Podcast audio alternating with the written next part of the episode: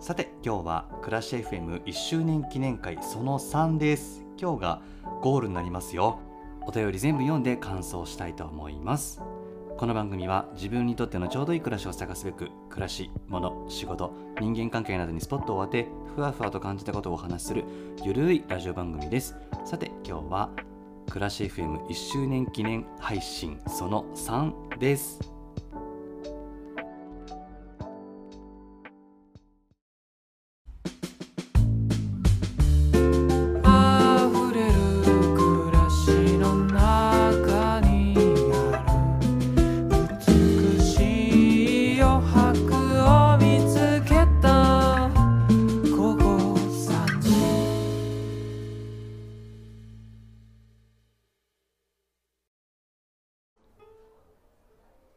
ジオネームお茶目な人が大好きさん。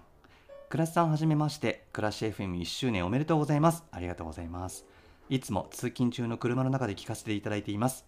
私は仕事前になると何年勤めてもなぜかすごく緊張してしまうのですがクラッシュ FM を聞いているとふわーっと緊張がほぐれてあ今日も大丈夫って思えるんですよね。なのでこの時間を大切にしています。いや嬉しい。ありがとうございます。今日も大丈夫ですよ。以前マザーウォーターのお話をされていましたが私もこの制作スタッフさんの作品が大好きで何かモヤモヤしている時などは BGM のようにテレビで流しながら過ごしています。ふふっと笑えるシーンが心地よくてやみつきです。クラッシュ FM にも同じような感覚があり出会えた時はやったって思いました。あ本当？いや嬉しい。メガネの中であメガネっていう映画があるんですけどね。メガネの中で元谷雅子さんが小豆を煮ながら大切なのは焦らないこと。焦らなければそのうちきっと。というシーン。心の中に置いておきたい言葉です。うんうん。わかるわかる。あともたいさんが遠くから三輪車で登場し振り返ってニコッと微笑むシーンも最高ですね。またおすすめの映画や本など聞かせていただけたら嬉しいです。長々と失礼しました。これからも配信楽しみにしています。うん。お茶目な人が大好きさん本当にありがとうございます。小林さとみさんが主役の映画シリーズ「かもめ食堂」とか「メガネ」とか、えーマザーウォーター」とか「プール」とかその辺の映画僕すごく大好きだって話をね過去回でしたと思うんですけどあの映画たちを見ると大丈夫大丈夫どうにかなる流されてしまえばいいよって言われてるようで僕も本当に元気がない時はあの映画を見て癒されています。クラッシュ FM にも同じような感覚がありっていうことはすごく嬉しいですね。僕が大好きな映画と同じような、うん、エネルギーがあるあるんだとしたらすごく光栄です。恐縮です。光栄です。いやでも本当に大切なのは焦らないこと。焦らなければそのうちきっとっていうあの茂田雅子さんのシーンね。セリフね。いや僕もねあのシーンめっちゃくちゃ大好きなんですよね。わかります。もう共感共感の嵐。うんうん。最近はあの割とこういうのんびりしたこう日常が流れていくような映画が大好きなんですけど最近は友達から教えていただいたコメディの映画とかも見るようになってすごくね刺激をもらっているんでまたこれ今後面白かったなっていう映画の紹介とか、まあ、本の紹介などもねあの聞かせていただけたら嬉しいですってありますけれどもあの番組の中でしていきたいと思いますのでよろしくお願いします。ぜひ楽しみにしていただければと思います。お茶目な人が大好きさん本当にお便りありがとうございました。大切なのは焦らないこと。今後もよろしくお願いします。続いてラジオネーム稲庭うどんこさん。クラスさん1周年おめでとうございます。クラスさんの言葉に共感することが多くそうそう私もそう思ってたと心の中でつぶやきながら拝聴しています。イランイラン好きとお聞きしましたが私が使っているオイルがイランイランの香りがするのでそれをお伝えしようと思いました。ほうほう。トーンというメーカーのエンリッチオイルで全体的な香りはかすかに香る感じです。ほんほん。私は顔にアベンヌの温泉水スプレーをしてからオイルを2滴つけるという使い方をしています。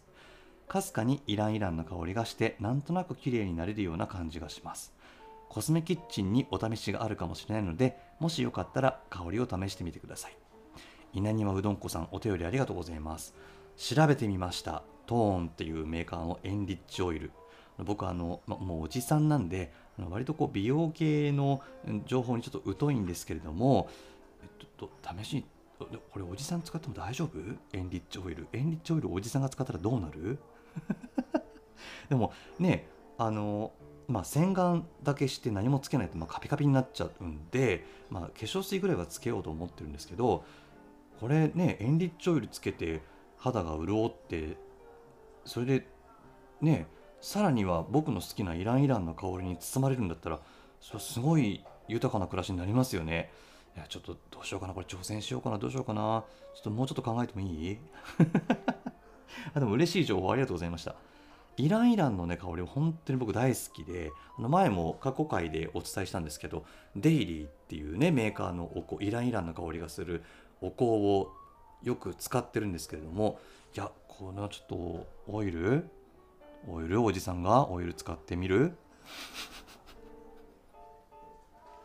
いやでもあのありがとうございました。嬉しい情報ありがとうございます。なかなかねイランイランの香りがするものってあんまり見かけないんですごく貴重な情報でした。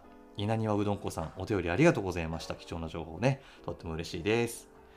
さあ続きましてラジオネーム肋骨パキオさん。出たよ。パッキーはあの肋骨パキオのパキラジっていうラジオのポッドキャスターさんですね。1周年おめパキ。しかもオメパキーの後にハートマークと骨のマークがついてますよ。倉スさんの良いところは 倉スさんの良いところは番組ではクールでかっこよくえプライベートでは冷静に天然なところかなハート。これからもずっともハート。キーパッキー相変わらず可愛いね。パッキーね。あの肋骨パキオのパキラジっていう番組やってるんですよパッキーは。すごくテンション高い番組なんだけど、まあ、実際に会って話すとね割とねこうおしとやかなところがあってあの物事を真面目に考えていたりするんですよね。だからこれこういうこと言うとあの営業妨害だって言われちゃうと思うんですけど。でもそういう真面目なところが僕は大好きなんですけどね。パッキーね。うんキャラ濃いんだよな。すごいんだよな。いやでもあの今後とも仲良くしてください。パッキーよろしくお願いします。ちなみにあのパッキーはねあのクラッシュ FM をもじったあのパロディみたいな配信会があって。あの僕の喋り方を真似しているあの配信会があるのでぜひねあの肋骨パキオのパキラジちょっと検索して聞いてみてください。パキオ FM っていう回でね。でしかもその時のアートワークもクラッシュ FM のアートワークをもじってねすごく可愛いアートワークを作ってらっしゃってね本当にびっくりしましたあれは。すごいクオリティ高い。うん。いやパッキーこれからもよろしくお願いします。ぜひ仲良くしてください。パッキー大好きですよ。よろしくお願いします。これからもずっとも。恥ずかしいわ。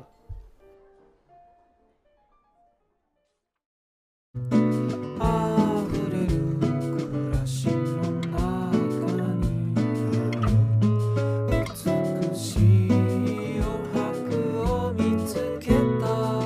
午後3時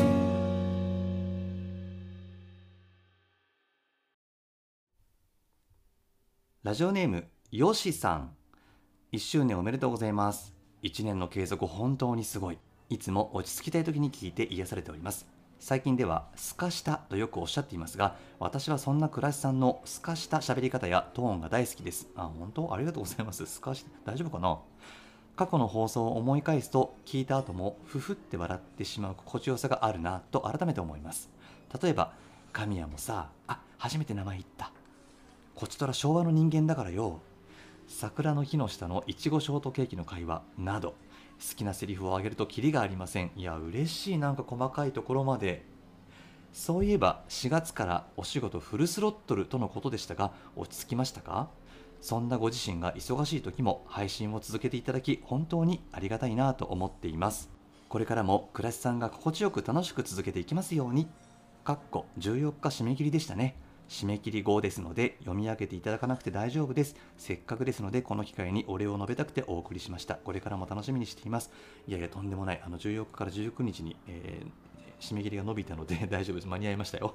ありがとうございます。よしさん。いや細かいあの印象に残ってるセリフまでお手寄りに書いていただいてすごく嬉しいです。仕事はねもうその3月の末から本当にフルスロットルだったんですよ。もう泣きたかった。泣きたかった。でとりあえず7月の末で一旦落ち着いて、まあ、でもまだまだやんなくちゃいけない仕事はあるんだけれども夏季休暇を消化しなくちゃいけなかったんでたっぷりお休みをいただいていて今はだいぶリフレッシュできたかなと思っています。また8月の末からね仕事がもうどっちゃりやんなくちゃいけないことたくさんあるのでもう思想像しただけでゾッとするんですけど。でもエネルギーあの充電できたんでまた仕切り直して走っていきたいと思います、まあ、それに、まあ、疲れま仕事も本当大変なんですけれどこの配信があるから気持ちが切り替わってるっていうこともあるので本当に暮らし FM に助けてもらってるっていう面もね結構あるんですよね。あのこれからも本当に聞いてくださってるリスナーさんのためにためにっていうかまあちょっと重きせがましいか、まあ、自分の暮らしをね機嫌いいものにするためにもこれからも暮らし FM 頑張って配信していきたいと思いますのでこれからも応援よろしくお願いします。もう何よりねこのすかした喋り方やトーンが大好きですって言ってくださるよしさんね。いやもうほんといい人、うん、まあのこれからもねもう正々堂々とすかした喋り方をし続けていこうと思っておりますのでよろしくお願いいたします。よしさんお便りありがとうございました。嬉しかったです。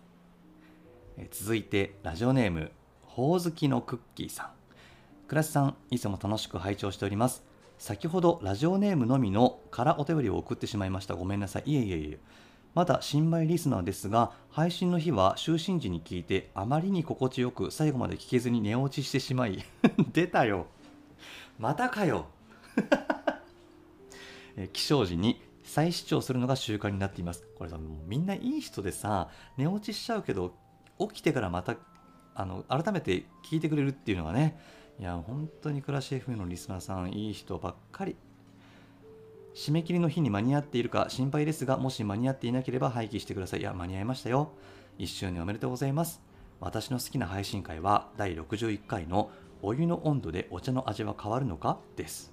派手な企画ではありませんが倉石さんの穏やかなお声と実況の上手さに聞き惚れてあらあら嬉しい。もっと褒めて。とても楽しかったです。他にも旅行のお話も楽しみです。ラジオという音声のみのメディアなのになぜか目の前に情景が浮かぶようです。これからも楽しみにしています。暑さも続きますので体調に気をつけて無理のない範囲で配信をお願いします。読んでいただいてありがとうございました。うーんほおずきのクッキーさんありがとうございます。うん寝るよねみんな。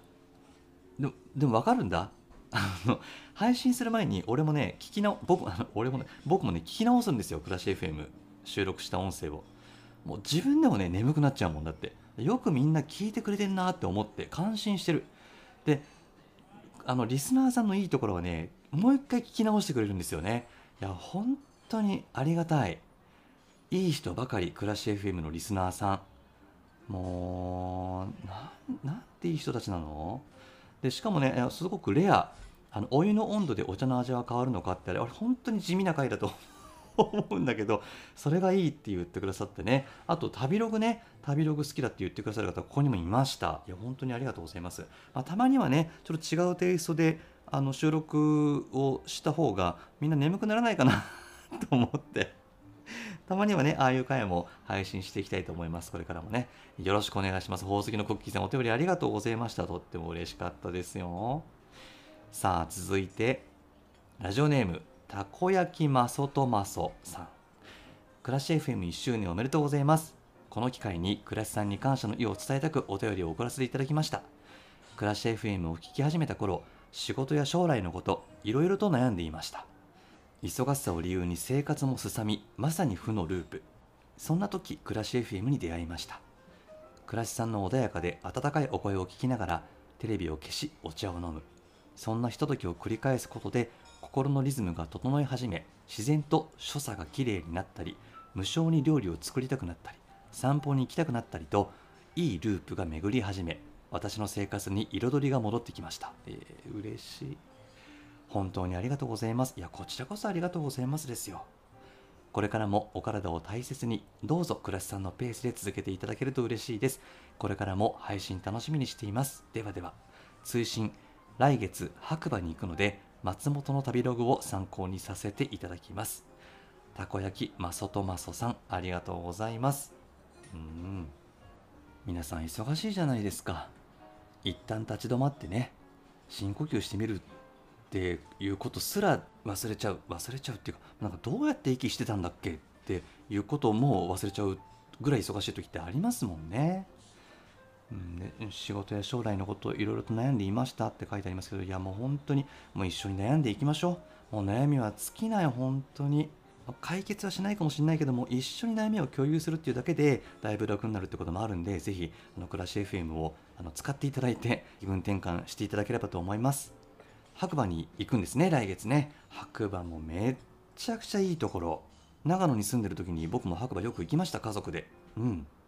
あの白馬と松本、まあ、ちょっと離れてますけど、まあ、旅の途中で松本ふらっと寄っていただいてぜひあの松本の旅ログ参考にしていただけるとすごく嬉しいです。あの今回の旅ログ本当にお店の紹介を細かくしているつもりなのでぜひ立ち寄っていただけたら嬉しいです。たこ焼きマソトマソさん本当にお便りありがとうございました。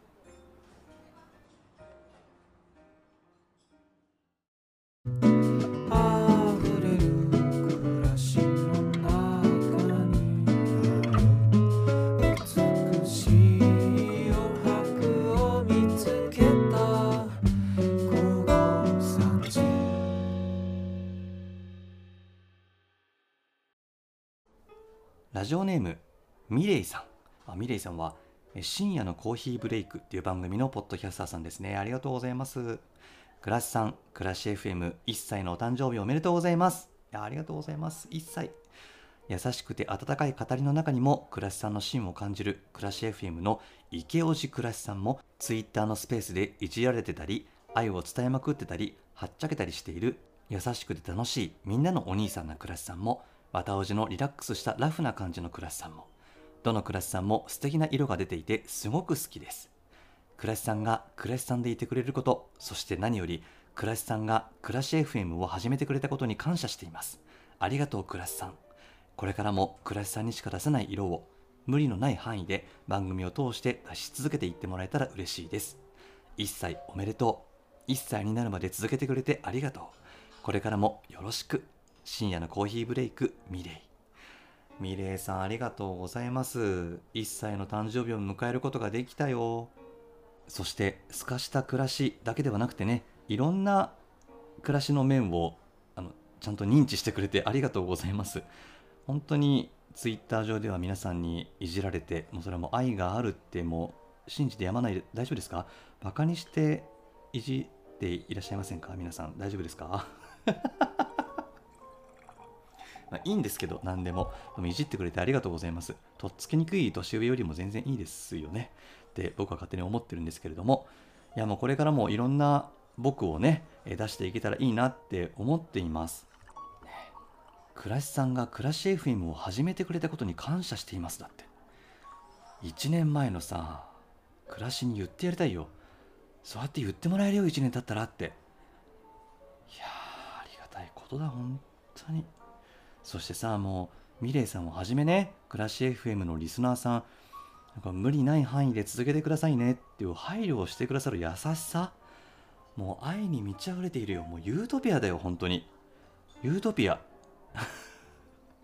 いやミレイさんありがとうございます本当にね。で僕もミレイさんの優しい言葉かけにいっつもね励まされていますよ。ミレイさんがね発する言葉も本当に優しくて愛があってね僕はすごいなっていつも尊敬してるんですよ。一度京都でねお会いしたことがあるんですけれどももう雰囲気からしてすごく穏やかでねやっぱりあの穏やかなミレイさんから出てくる言葉っていうのも本当にほんわか愛が詰まっていて見習わなきゃなって思ったことね覚えています。言葉の力って本当にすごいなってポッドキャスト聞いてて思うんですよね。うん。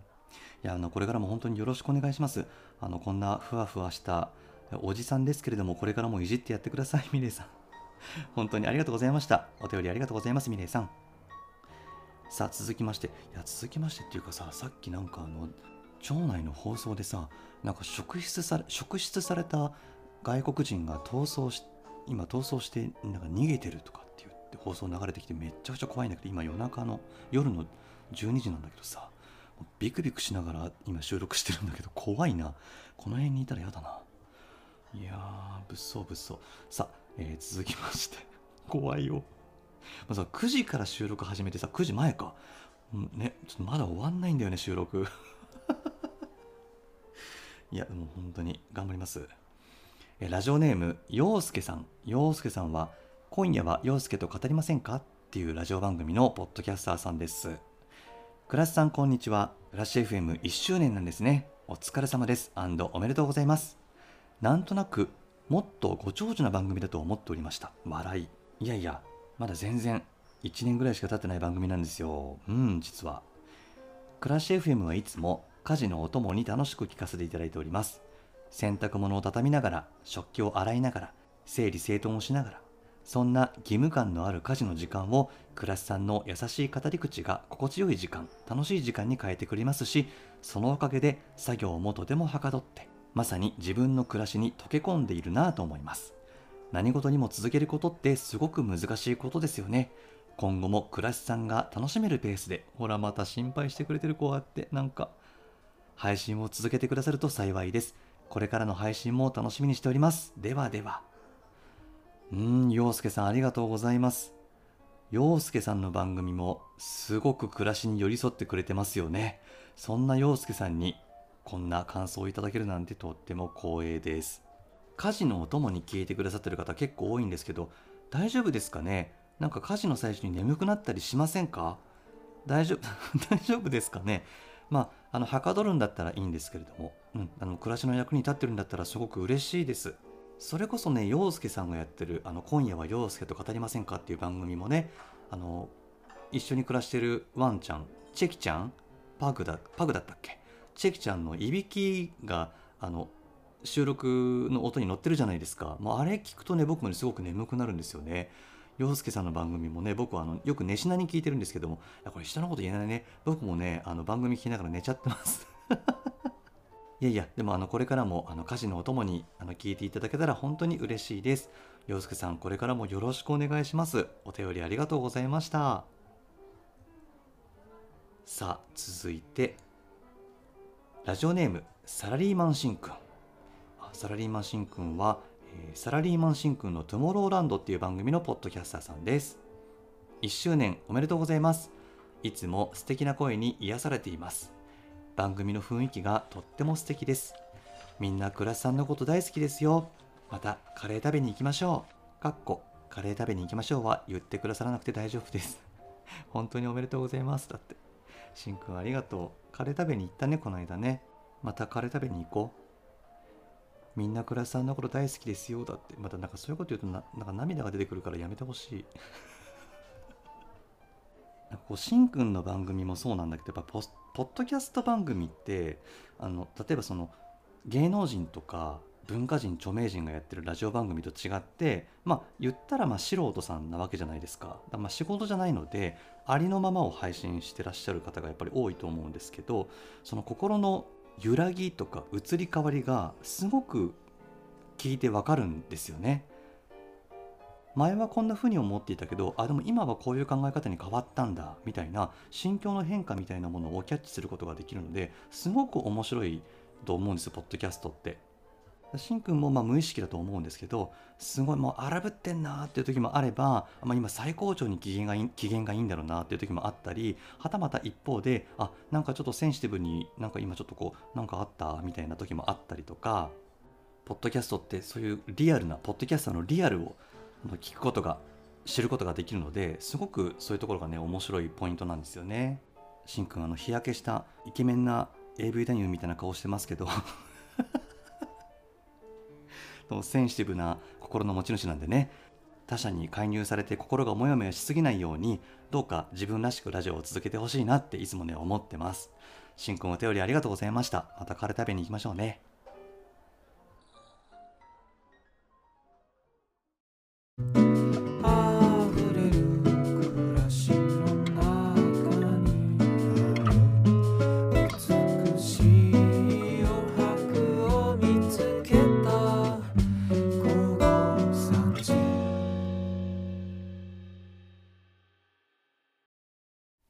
さあ続いてラジオネーム豆大福さん。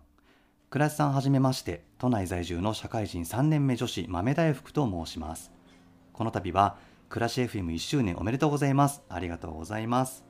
今まで聞く専門でラジオにお便りはしたことがなかったのですが締め切りが伸びたと聞いて初お手紙してみました。ありがとうございます。本当に締め切り伸ばしてよかった。最新松本会では倉石さんの旅ログが聞けてのんびりゆっくり夏の松本の気配を感じられたようで私も旅がしたくなりました。松本にはかごわ緑というかごを専門に扱うお店がありへえ東京の国立にも店舗ありって書いてある。訪れてみたいなと思っています。ちょっと調べてみますね。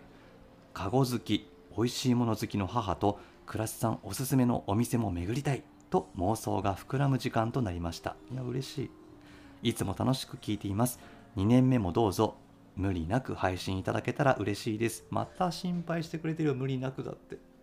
プレゼントあわよくば当たりたい。よろしくお願いします。だって。豆大福さんありがとうございました。社会人3年目女子。ね大変なことも多いでしょうね。豆大福さん。大丈夫ですか？お体。旅ログ楽しんで聞いてくださったようでありがとうございます。かごわ緑って僕聞いたことないや。ちょっと調べて次回帰省してみた時に行ってみますね。かご僕も大好きなんで。今まで聞く専門でって書いてるけどそうだね。ツイートしたりとかお便りくださっているリスナーさん以外にもクラッシュ FM を聞いてくださってる方がいるっていうことをここでちゃんと再認識することができました。そうだね。いや見えないリスナーさんたくさんいるんだよね。サイレントリスナーの皆さん本当にありがとうございます。豆大福さんも本当にありがとうございます。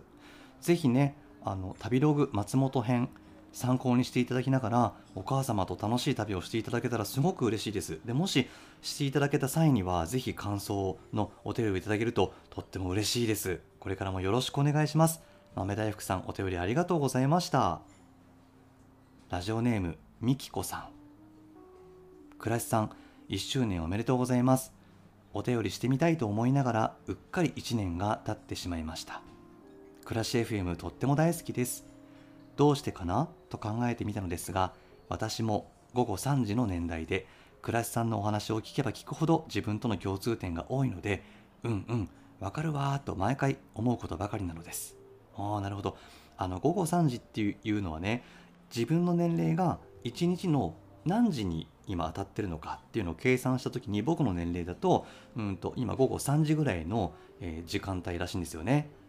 お昼でもないし、まあ、夕方でもないし、まあ、まだまだちょっと一遊びできるんじゃないかっていう年齢でねじゃあこれからもどんどんいろんなことに挑戦していこうよっていう思いを込めて角を曲がれば午後3時っていうタイトル副題をねつけたシーズン2だったんですけれども、まあ、同じ年代ということであのいろいろ共感することが多いって言ってくださって本当に嬉しいです。えー、と続き。なんとジンマシンのお話の頃は私も人生初のジンマシンが出て通院していました。あージンマシンつらいよね。倉石さんの優しいお声もとっても聞きやすいのですが飾らないお人柄時折話しながら笑ってしまっているところズボラ FM ズボラズボラ FM もそんな一面がなんだか微笑ましいと思いました。毎回いろんな倉石さんが出てきてこれが次の配信が楽しみになるポイントかなと思っています。そして一番好きなの旅ログですだって。へえ嬉しい。なんだか気の合う友達とお茶しているようなそんな気持ちになります。京都や長野に行った時には倉石さんの紹介されていたお店行ってみようと思います。文才がなく取り留めのないお便りになってしまいましたがこれからも楽しみにしています。次は2周年のお祝いができますように。みきこさんありがとうございますお便り。午後3時の年代。まあ同年代ですよね。自分の年齢を1日の時間に換算した時に午後3時っていうことが分かってまあもう午後3時っって思う側面もありつついやいやでももう一遊びできるだろう午後3時ならって思ったんですよ。まあ若い時の体力とか記録はないんだけれどもでもやっぱりこの年齢になっても新しい挑戦できるよなとかもっと新しい世界に足を踏み込んでみたいとかもっと刺激を受けてみたいって思ってこのラジオを始めたっていうこともあります。もうそれこそ本当に体力ないんで頑張りすぎちゃうとジンマシン出ちゃうんですけど。でもねなんか例えば僕たちよりももっと若い人たちがこの番組を聞いてくださった時にいや年年齢重ねても楽しい人生が待ってるんだって思ってくれたら僕はすごく嬉しいなって思ってるんですよね。やっぱ若い人ってこれからどんどん年を重ねていったらどんな人生になっていくんだろうって不安に思ってる人ってたくさんいると思うんですよ。実際僕も不安だったし。でもね、まあ若い時に比べるとやっぱりできないことが減っていってできることが増えていくから割といろんなことを器用にこなせるようになってる自分がいることに気づけたしこの一線超えちゃうとパタッと倒れるよなっていうラインとかももう分かってきてるから割とこうちょうどいい力加減で仕事もプライベートも楽しめるようになってきたなって思うんですよ。だから、まあ、ポイントとしては勇気を出してトライできるかどうかっていうことだと思いますね。勇気を出して新しい世界に一歩踏み出してみたらこんなに素晴らしい世界が待っていたみたいな経験をすることが40代になって増えました。鎧のようにまとっていたプライドみたいなものも脱ぎ捨てることができてきて自分と全然違う価値観の人とお話ししていても、まあ、それに対してええって思うこともなくいやそれ面白いと思えるようになったりね、まあ、そんな新しい自分と出会わせてくれたこのポッドキャストには本当に感謝をしています。みきこさんも私と同年代午後3時の年代なんですけれどもきっとね楽しい暮らしをされてるんじゃないかなって思っています。これから年を重ねると時間もね午後3時から4時5時6時とまあ時間は経過していきますけど、まあ、夜になったら夜になったでねじゃあ夜遊びしようぜぐらいの感覚でね人生楽しんでいきたいなって僕は思っています。ぜひみきこさんも一緒にね午後3時4時5時6時、えー夜遊びして楽しみましょう。それからあの旅ログもね楽しいって言ってくださって本当に嬉しいです。ぜひもし旅に行った時にはね私の旅ログあの参考にしていただけたらとっても嬉しいと思ってますので感想のお便りもお待ちしています。次は2周年のお祝いができますようになって。いや1年え続くかな？どうだろう？いやでも皆さんと一緒に楽しみながらこの暮らし FM2 年目突入するんでねまたこの1年間も楽しみながら配信していきたいと思います。やみきこさんお手より本当にありがとうございました。さあ続いてラジオネームシカゴコーヒーさん。初オタです。音声配信にどっぷり浸かりながら数年過ごしていましたが先月とあるポッドキャストを聞いていてあこれ感想が難しそう。と途中で停止ボタンを押したらそこから聞けなくなりました。すべての番組をです。アカウントの中の人物と実生活との歪みがパチンと弾けた瞬間でした。今しばし休憩しているのでこの予定よりを読んでいただいてもいつ聞くのか分かりません。失礼ながら。すっきり暮らす。暮らし FM のコンセプトが素敵です。物を減らすのは労力が必要でこの世の中入手するのはどんどん簡単になり気が緩めば一瞬で物があふれます。かといって減らすのは大変。自治体によって分別が細かく回収も少なくと増やさせる世の中がうまくできてるなと感心すらしつつこれに抗う壁の高さにへきへきしております。暮らしさんの毎日はしがない初老の私には手にすることができなかったもう一つの理想郷なのです。いいなかっこいいなと情景を思い浮かべてもだえ苦しんでいます、うん。もう一つの人生は私がいつも抱えているテーマでもあります。それとネオゴリチ楽園の暮らしさんのお便りとても良かったです。密かに一番刺さりました。また音声配信を聞くのを再開するなら左右のような暮らし FM からと決めています。そして番組1周年おめでとうございます。それではまた。シカゴコーヒーさんお便りありがとうございました。シカゴコーヒーさんは何て言うんだろう。切なくて美しい言葉を綴る方でいろんな番組にそのキラキラした言葉でお便りや感想を送ってくれるんですよね。リスナーさんやポッドキャスターさんたちから親しまれてシカニーと呼ばれてますよね。すごく魅力的な方です。アカウントの中の自分と実生活との歪み。これはご自分のことなのか聞いていた番組のことなのか。うん。愛を持って接しているとちょっとした違和感や感覚の相違で急に摂取できなくなるってことあるのかもしれませんね。まあそういう季節って時折やってきますよね。季節は巡るからきっとまた戻ってくると思うしあの時と同じ季節が戻ってきたとしてもあの時とはまた違う感覚になっているかもしれないし今は気持ちのままに流されてしまうことがベターなのかもしれませんね。僕も時折そういう気持ちになることはあります。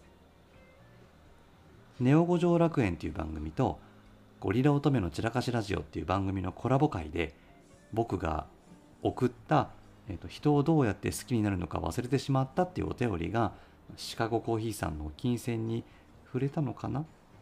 すごく嬉しいです。人って年を重ねると目の前に立ちはだかる壁がその現れた時に壁を乗り越えるとか壁を壊しちゃうとか回避しちゃうとか助けを求めてみるとか、うん自分に合った手段が分かるようになったりとかあと手持ちのカードが増えたりして当たって砕けなくても前に進めるようになったりするじゃないですか。それって自分の道を歩いてる時の話でこう不意に他者が介入してくると思ってもみなかったことが起こってもうそれはどうしたって回避できないこともあるし傷ついてしまったりするんですよね。傷つくことはもういつまでたっても慣れないというかただいちいち傷つく人だからいちいち傷ついちゃう人の気持ちを分かってあげられるしそれって目立たないけどそっと寄り添ったり背中さすってあげたりして助かっている人ってたくさんいると思うから弱さって強さだと思うんですよね。なかなか器用に振る舞えないですよねいくつになっても。まあでもそういう人僕すごく愛おしいと思ってしまいます。器用に生きてる人は羨ましいと思いますけどね。そりゃ。いろんなことを敏感にキャッチしてしまう性質を持ち合わせているからこそさりげない人の優しさとかさっと過ぎ去ってしまう美しい景色とか匂いとか光とかそういうことにも気づけて幸せを感じることもできるから、まあ、それはそれで悪くないって思ったりします。いやごめんなさい。なんか取り留めのない話をしてしまいましたけれどもシカゴコーヒーさんお便りとっても嬉しかったです。もしまたポッドキャスト聞きたいなって思ったらぜひ暮らし FM にお越しください。ふわふわっと僕ここにいるんで。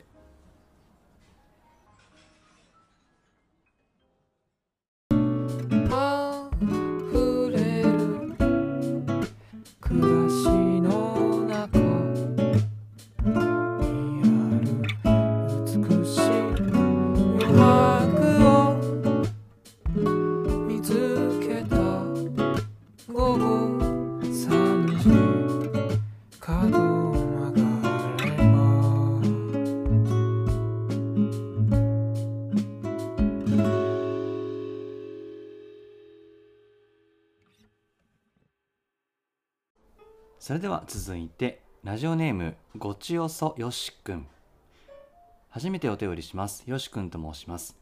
暮らし FM を聞き始めたきっかけはファラ家のグッドボタンでけいちゃんさんとコラボで暮らしさんのことを知ったからでした。ああなるほど。落ち着いた声色で大人の雰囲気が漂う暮らしさんがとても素敵です。本当ですか？大人な雰囲気。まだまだ聞き始めたばかりのリスナーですが、1周年のお祝いをお伝えしたくてお便りしました。わあ、ありがたい。ありがとうございます。毎回素敵な時間を提供してくれる暮らし FM、これからも聞いていきたいです。ご注文はお揃いでしょうかっていう番組のよしくんさんからいただきました。ありがとうございます。いくちゃんさんとよしくんさん いいくちゃんとよしくんっていうご夫婦でやってらっしゃるポッドキャスト番組なんですよね。あの私も今回お便りをいただいて実は初めて聞かせていただいたんですけれどいい意味でラジオ番組っぽくないぐらいの自然な会話をされていてすごい聞きやすかったです。なんかあるご家庭のリビングでねお子さんが寝た後のあきっとなんかご夫婦ってこういうお話してるのかなっていうこうな会話を盗み聞きしちゃってる感じの自然な会話だなっていう印象がありました今後引き続き聞かせていただこうと思っています。でよしくんさんは僕があそうそうだ、えっと、ファラ家のグッドボタンっていう番組に僕がゲストで出演させていただいたことがあったんですけど、まあ、その時に知ってくださったんですね。いやありがとうございます。そういうきっかけでそうか。知ってくださる方もいるんですね。僕はあんまりゲストとかコラボとかそういうのやらないのでそうかそうかそういう効果があるのか。まあきっかけが何であれよしくんさんと出会えたことはとっても嬉しいです。ありがとうございます。これからも引き続きよろしくお願いします。僕も引き続き聞かせていただきます。よしくんさんからのお便りでした。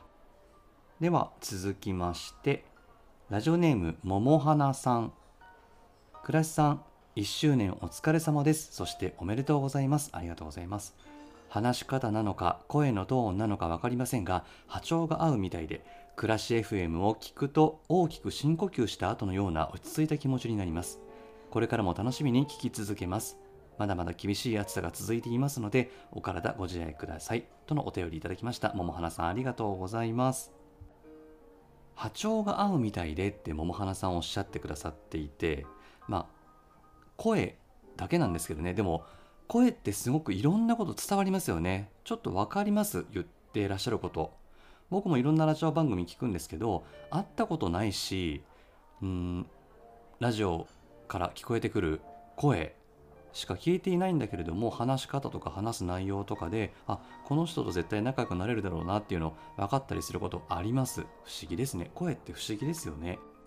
だから逆にね配信する側としては普段感じてしまっていることとか思ってしまっていることとか振る舞いとか、まあ、そういうことが声だけで伝わってしまうんじゃないかなっていう恐怖をほんの少し感じています、まあ、だからこそ僕はあのクラッシュ FM 配信する時には、まあな、なんとなくな原稿を書いて読むようにしてるんですけどこれ原稿を書かないで話していたらろくでもないこと喋ってるんじゃないかなって ちょっと危険があるので、え原稿を見ながら配信をするようにしているんですけどね。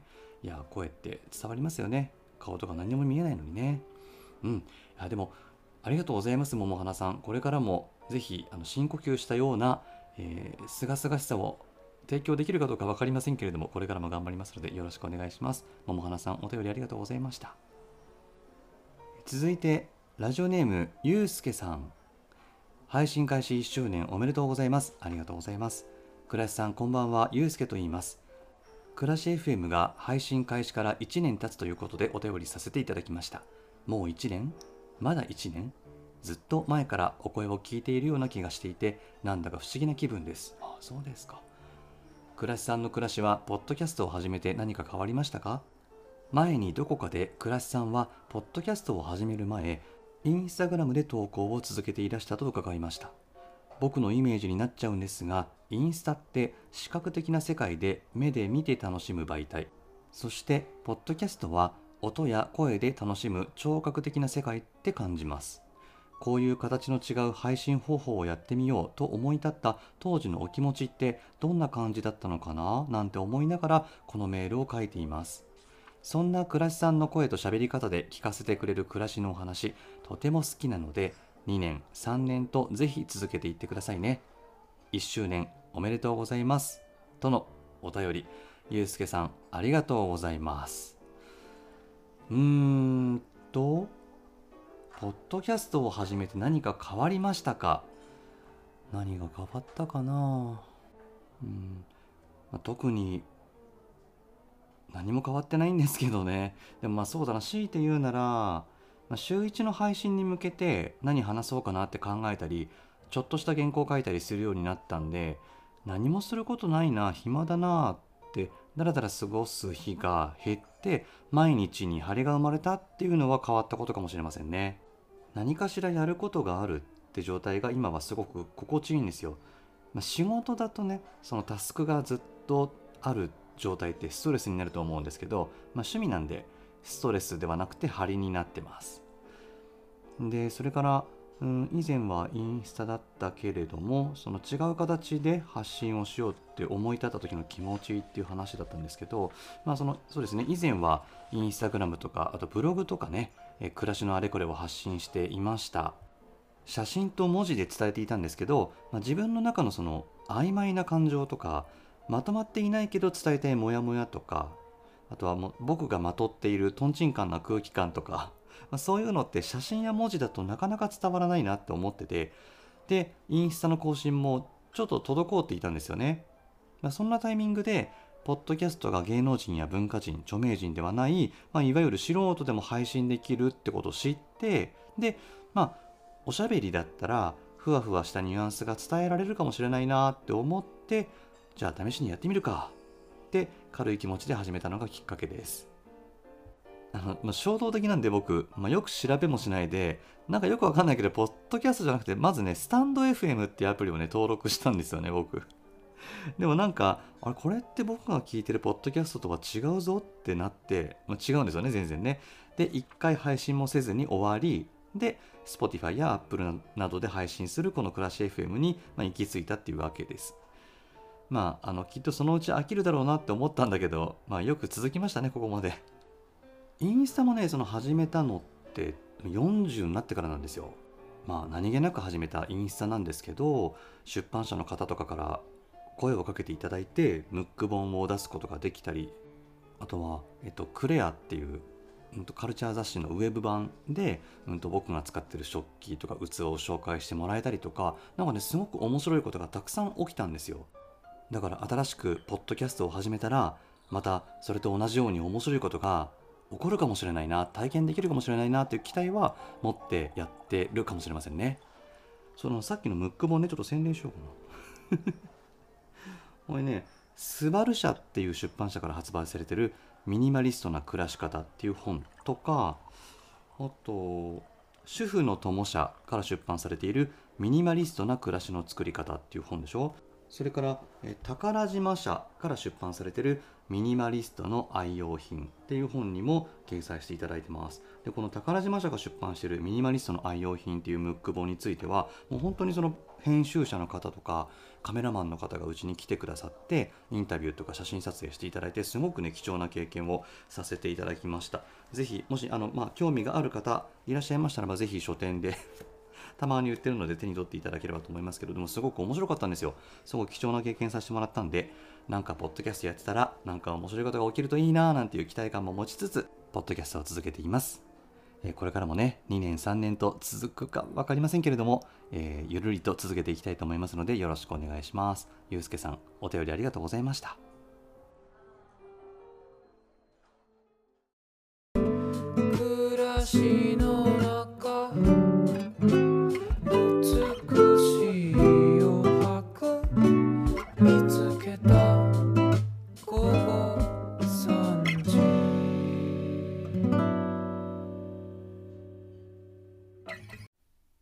便り残すところあと2通です。続いてはラジオネームけいちゃん。けいちゃんは、えー先ほど名前が出てきましたね。ファラ家のグッドボタンという番組のパーソナリティけいちゃんです。暮らし FM1 周年おめでとうございます。ありがとうございます。暮らしさんには急遽リホッチのピンチヒッターとしてファラ家のグッドボタンに出演していただいた恩があるにもかかわらず僕たちの番組内でズボラ FM といじってしまい 大変失礼いたしました。笑い。かっこその後のツイッターでの謝罪ムービーからの暮らしキッチン会の配信の流れはお見事でした。えっ、とこれちょっとあの前の配信でもお伝えしましたけどこの番組のお二人からね糸麺っていう即席即席麺を僕送っていただいたんですよプレゼントで。なのにそれに気がつかずあの不在連絡表とかも捨ててしまってあの送り返されてしまったっていうそういうエピソードがありましてね。もう僕はもう本当に大変申し訳ないことをしたなと謝罪ムービーをツイッターで流させていただいたんですけれどももうそれ以降僕はクラシーではなくてズボラと言われることが増えましてまああの本来の自分はそういう自分なんだよっていうことがあの皆さんにお伝えすることができたかなとは思うんですけれどやけいちゃん本当にその説は大変申し訳ありませんでした。で最近は Spotify のトップ200にも暮らし FM をよく見かけるようになりましたね。すごいです。ぜひ同じポッドキャスト配信者としてランクインする方法など考えていることがありましたら教えていただきますと幸いです。2年目も配信楽しみにしております。びっくりマーク。けいちゃんお便りありがとうございました。そうそう。あの Spotify のねトップ200に暮らし FM がランクインしてたんですよ。僕それ全然知らなくて気がついてなくってでポッドキャスターのしんくんに入ってますよって教えてもらって見てみたら本当だっていうぐらいの感じだったんですよね。うん。まあたまたまじゃないですか。うん。まあそのランクインする方法のお答えにはならないと思うんだけど大事にしていることはあってそうだな。例えばご飯とか飲みに行った時にね複数人で途中でトイレに行くじゃないですか。で帰ってきたら話題が変わっててそれが自分がわからない話でなんか仲間に入れないみたいな空気感にならないように番組作りをしているっていうことがちょっと大事にしてることとしてはありますね。途中から、まあ、入ってきた人にも「あ今何の話してたかっていうとね」って言って疎外感を味わうことがないような配慮っていうかその辺はちょっと気をつけてることとしてはあるかなとは思いますかね。うん、あとは前の配信で話したことをもうみんなもちろん知ってることだと思うけどっていう感じで流さないで毎度毎度説明をし直したりとか、うん、あと仲良くしてるポッドキャスターさんとの楽しいエピソードとかを話す時には、まあ、そのポッドキャスターさんとかその番組を知らないリスナーさんもいると思うので内輪な感じが出ないようにこういう番組のこういうポッドキャスターさんがあってこんな楽しい人たちなんですよ。でその人たちとっていう感じでこう説明を丁寧にしたりとかその辺は意識してますかね？うん。そうだからそうごめん。ランクインする方法とかではないけれども、まあ、気をつけてることでした。うんだからそうだな。ランキングすることを目標にはしていなくってたくさんの人とつながっていくっていうことの目標に向けてやっていく中でランキングに入った。が嬉しいですよね。うんうん。まとか言って ランキングしたりとか例えばアップルとかにピックアップしてもらったらあやったわって思ったりすることは事実でまあそれを励みにねポッドキャストが少しでも盛り上がるようにけいちゃん一緒に考えていけたらいいななんて思っています。けいちゃんあれかな？ポッドキャストウィーケンド来るのかな？けいちゃんと会えるのを楽しみにしてます。ファラ家のグッドボタンのけいちゃんからのお便りでした。けいちゃんありがとう。さあいよいよ最後のお便りになりました。ラジオネームレコユーマさん。レコユーマさんはレコボーイっていうポッドキャスト番組のポッドキャスターさんユーマくんですね。お便りありがとう。遅くなりましたがまだ間に合いますか？本当だよユーマくん。締め切り全然過ぎてからお便り。くれたんですよ。でも嬉しかったです。ありがとうございます。間に合わなかったら倉石さんの心に留めてもらえれば大丈夫です。って書いてある。あのねお便りフォームねちょっとバグってて実は。あの収録し終わった後にあの何通かまたドバドバっとね来たんですよ。だからねあまた収録しなくっちゃって思っていたところにゆうまくんのお便り来たんで大丈夫ですよ。改めてクラスさん1周年記念おめでとうございます。僕はいつもクラスさんの声を聞くと眠くなってしまうので ちゃんと聞けてる回は少ないかもですが ねえ。おいユーマ、えー少ないかもですが多分3週はしてると思います。再生回数稼いでくれてる。暮らし FM を聞いてるときはなぜか笑ってしまうのはなぜでしょう？なんで笑ってんの？たまに暮らしさんとお話しすることがあるのですがその時とのギャップで笑ってしまいます。あそういうこと、うんうん。えそんなすかしさんが僕は大好きです。いつまでも楽しく長く無理なくこれからも配信楽しみにしています。掃除しながら暮らし FM を聞いているコブラツイストゆうまよりゆうまくんお便りありがとうございました。レコボーイのゆうまくんからのお便りが最後となります。いやーゆうまくんありがとうございます。ゆうまくんもなんか会ったこともない会ったこともないんだけれどもあのツイッターのねスペースでお話をしてるぐらいなんですよ。でもきっとこれもご縁というか相性というかもうそれこそ声であこの人となんか多分きっと仲良くなれるだろうなってことが分かっちゃったんですよね。分かっちゃったっていうかなんだろう分かんないけど仲良くなれるか分かんないけど。勝手に僕はもうマブダチだって思ってるんですけどゆうまくん、うん、もうこんなにね僕がこう自分をさらけ出して暮らし FM ができるようになったのもゆうまくんがスペースであのゆうまくんとあと一緒にやってる勝くんがね僕のことをすごくいじくってくれたからだって 僕は思ってるんで割とね恩人だって思ってますゆうまくんのこと。ありがとうございますお便り。あとこのお便りをくれたゆうまくんは、まあレコボーイっていう番組をやってらっしゃるんですけれどもいろんなことをねレコメントしてくれる番組なんですよ。で、えっとカテゴリーで言うとコメディになるんですが僕はポッドキャストを始めた時には本当にコメディの番組っていうのはあんまり聞いていなくって、うん、なんかまあガチャガチャしてコメディうるせえなぐらいにしか思ってなかったんですけどコメディって面白いなって思わせてくれた番組の一つにレコボーイがありました。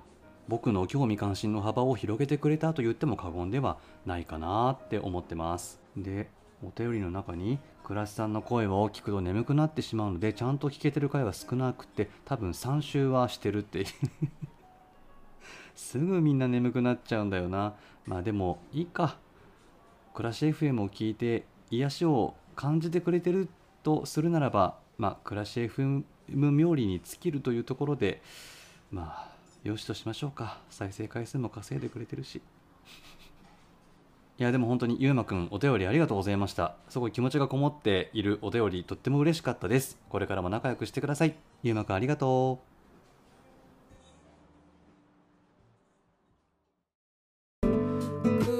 し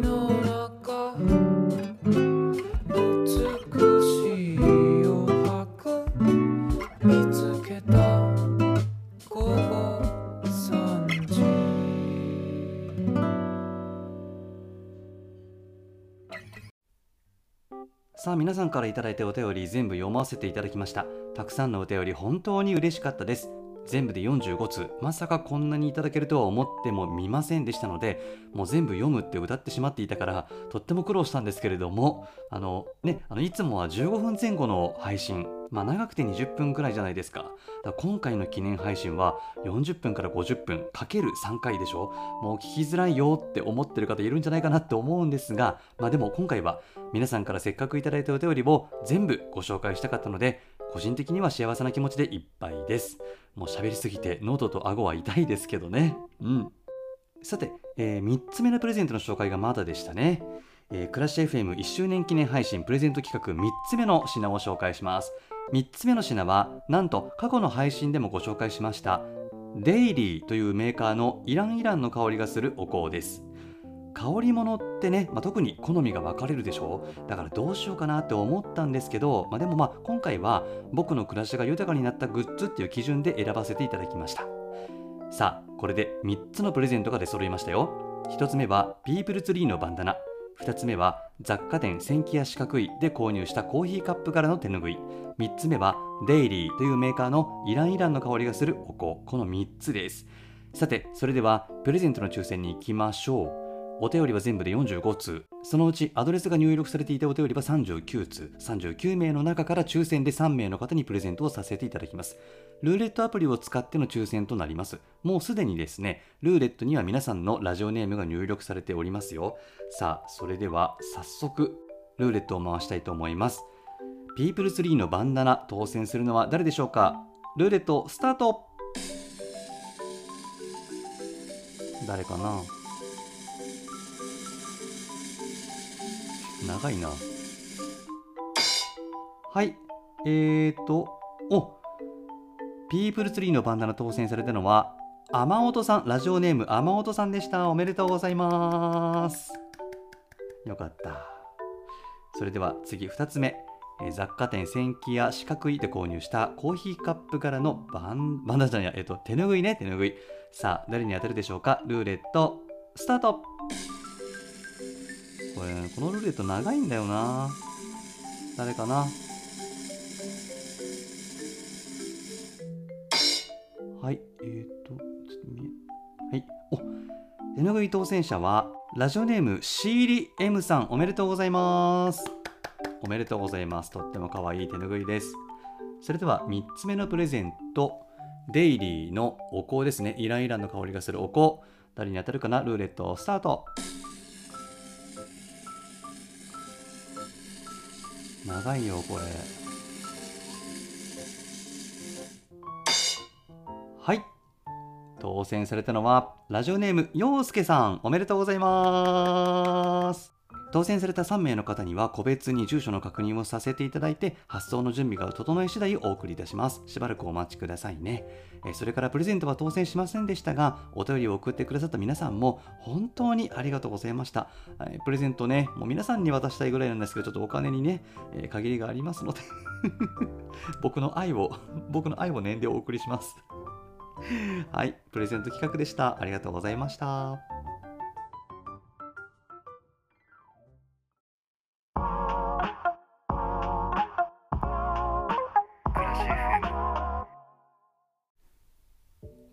いうことで、3日間にわたってお送りしました暮らし FM1 周年記念配信、お付き合いいただきありがとうございました。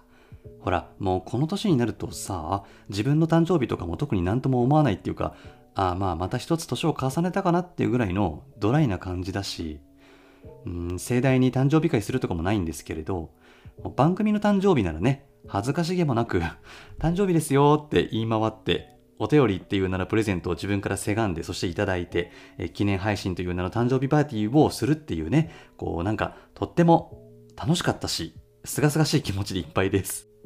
スタートして1年、まあ、この間、お便りとかツイートで確実に聞いてくださる方がいるんだということを実感して、で、たくさんのポッドキャスターの方々との出会いもあってね、嘘みたいに楽しい時間を過ごしたり、情緒の糸を結ぶことができたりと、宝物をたくさんもらうことができました。もう皆さん本当にありがとうございます。ありがとうしかない。うん。2年目に突入したんですけれど、まあ特に何かが大きく変わるっていうことはないと思うので、これからも思い出したら、暮らし FM に遊びに来てくださいね。僕はここにいますから。さあ、次回からは通常配信となります。立て続けの配信だったので、え次回の収録と編集が間に合えば、あの僕のエネルギーが残っていれば、あの来週の木曜日に配信しますが、もし、え間に合わなかったり、エネルギーがなかったら一週お休みするかもしれません。すいません。えちなみに次回の配信では、新コーナースタートのお知らせがありますので、お楽しみに。1周年記念お便り以外にもいただいているお便りまだありまして、お待たせしている状態で本当に申し訳なく思っております。え順次ご紹介していきますので、もう少々お待ちください。これからも皆さんからエネルギーをもらいつつ、僕もほんの少しではあるかもしれないけれど、皆さんの暮らしが豊かになるような発信ができるように、楽しんで番組を続けていきたいなと思っています。それでは、暮らし FM、この辺で、暮らしでした。